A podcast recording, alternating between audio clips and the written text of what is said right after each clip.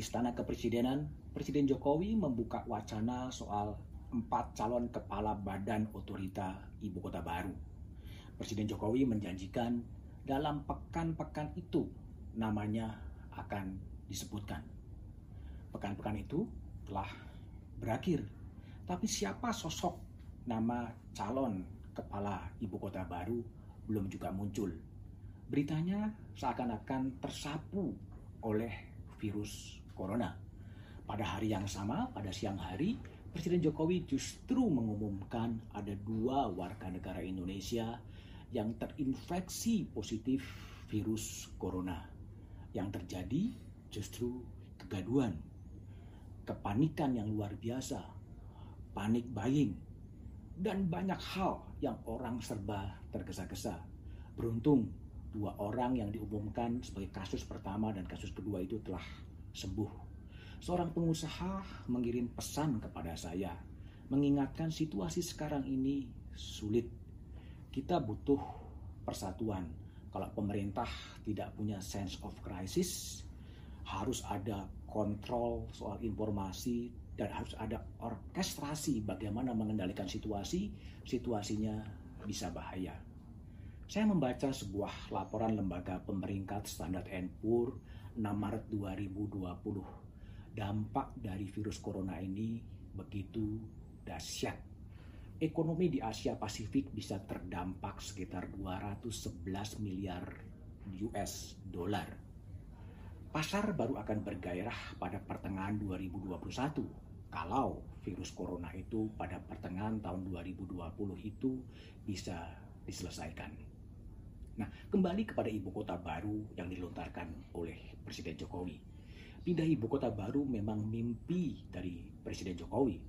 Meskipun pada masa kampanye Presiden Jokowi tidak pernah mengkampanyekan ingin memindahkan ibu kota baru. Dalam peringatan Hari Pers Nasional 8 Februari 2020, di depan tokoh-tokoh media, duta besar, dan para CEO, Presiden Jokowi memamerkan konsep dan desain ibu kota baru dengan negara dengan nama Nagara Rimba Nusa. Biayanya 460 triliun rupiah, sebuah jumlah yang sangat besar. Bagi Presiden Jokowi, memindahkan ibu kota bukan hanya sekedar memindahkan kantor satu ke kantor yang lain, tetapi adalah pemindahan pola pikir, pemindahan sikap kerja. Ibu kota baru akan menjadi ibu kota dengan smart city, green city, dan banyak hal yang ideal yang akan diimplementasikan, akan diwujudkan oleh Presiden Jokowi.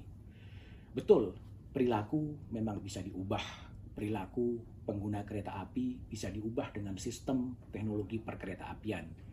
Ignatius Jonan adalah contohnya. Presiden Jokowi pun kemudian pernah menggarap mengeksekusi MRT yang sudah begitu lama tertunda MRT jalan dan kemudian perilaku masyarakat pun kemudian juga bisa berubah. Tapi permasalahannya adalah ini adalah soal ibu kota baru. Gagasan Jokowi relevan, tetapi juga banyak tantangannya. Ada tantangan politik, ada tantangan hukum, ada tantangan pembiayaan, dan tantangan pelaksanaan. Kita coba bedah satu persatu. Hukumnya belum ada. Itu yang harus menjadi perhatian dari Presiden Jokowi. Undang-undang ibu kota masih ada di sini. Tapi Presiden Jokowi sudah coba mendekati sejumlah tokoh-tokoh internasional. Ada Tony Blair di sana, ada Masayoshi Son, ada kepat dan juga tokoh-tokoh lain untuk masuk dalam Dewan Pengarah. Ketika hukum juga belum ada, calon-calon CEO, kepala badan otoritas sudah didekati. Ada nama Basuki Cahaya Purnama, ada nama Abdullah Aswar Anas, Bupati Banyuwangi yang sukses, ada nama Bambang Brojonegoro, Menteri Riset dan Teknologi, ada nama Tumiana, CEO dari Wijaya Karya. Tetapi saya ingin mengajak agar Presiden Jokowi hati-hati sebuah artikel dari guru besar ilmu pemerintahan dalam negeri Joherman Syah Johan di harian Kompas mengingatkan hati-hati dalam pemindahan ibu kota. tidak mudah. Hukum harus kemudian diikuti. Skenario paling cepat dalam pemindahan ibu kota membutuhkan 15 tahun ke depan, yaitu pada tahun 2034. Menargetkan pemindahan ibu kota pada 2024 adalah sesuatu yang terlalu berisiko. Menurut Profesor Johan Marsiah Johan, pengalaman ketika akan memindahkan ibu kota dari Maluku Utara di Maluku Utara dan Kalimantan Selatan membutuhkan waktu 20 tahun. Ini bukan soal pesimis, soal optimis, tapi soal realistis. Ada tantangan lain soal RUU Omnibus Law Cipta Kerja. Itu undang-undang sapu jagat. Punya resistensi tinggi. Itu juga bisa menggoyahkan koalisi dukungan terhadap Presiden Jokowi.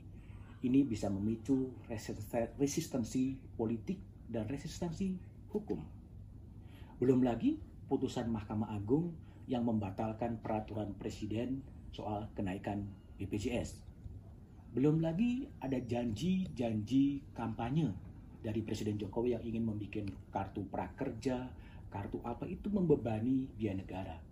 Tapi yang betul-betul harus diantisipasi adalah gejolak ekonomi karena corona. Ini akan menguras pendapatan negara.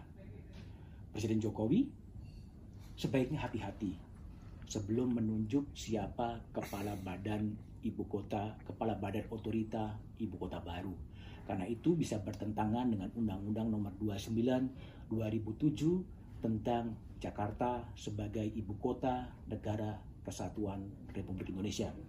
Sebaiknya undang-undang itu direvisi terlebih dahulu bersama pemerintah dan DPR karena memindahkan ibu kota itu bukan hak prerogatif presiden, itu adalah keputusan politik dari Presiden dan DPR. Sebaiknya DPR jangan ditinggalkan. Mimpi membuat ibu kota baru hendaknya didahului dengan merevisi Undang-Undang Nomor 20 Tahun 2007 soal Jakarta sebagai ibu kota negara kesatuan Republik Indonesia. Pak Presiden, bangsa ini banyak masalah yang butuh perhatian, butuh fokus ibu kota bukanlah tujuan konstitusional, tetapi menyelamatkan warga, menyelamatkan rakyat adalah hal kewajiban konstitusional seorang presiden. Kita tentunya tidak ingin kedatangan corona ini bisa-bisa membuyarkan mimpi soal negara rimba nusa.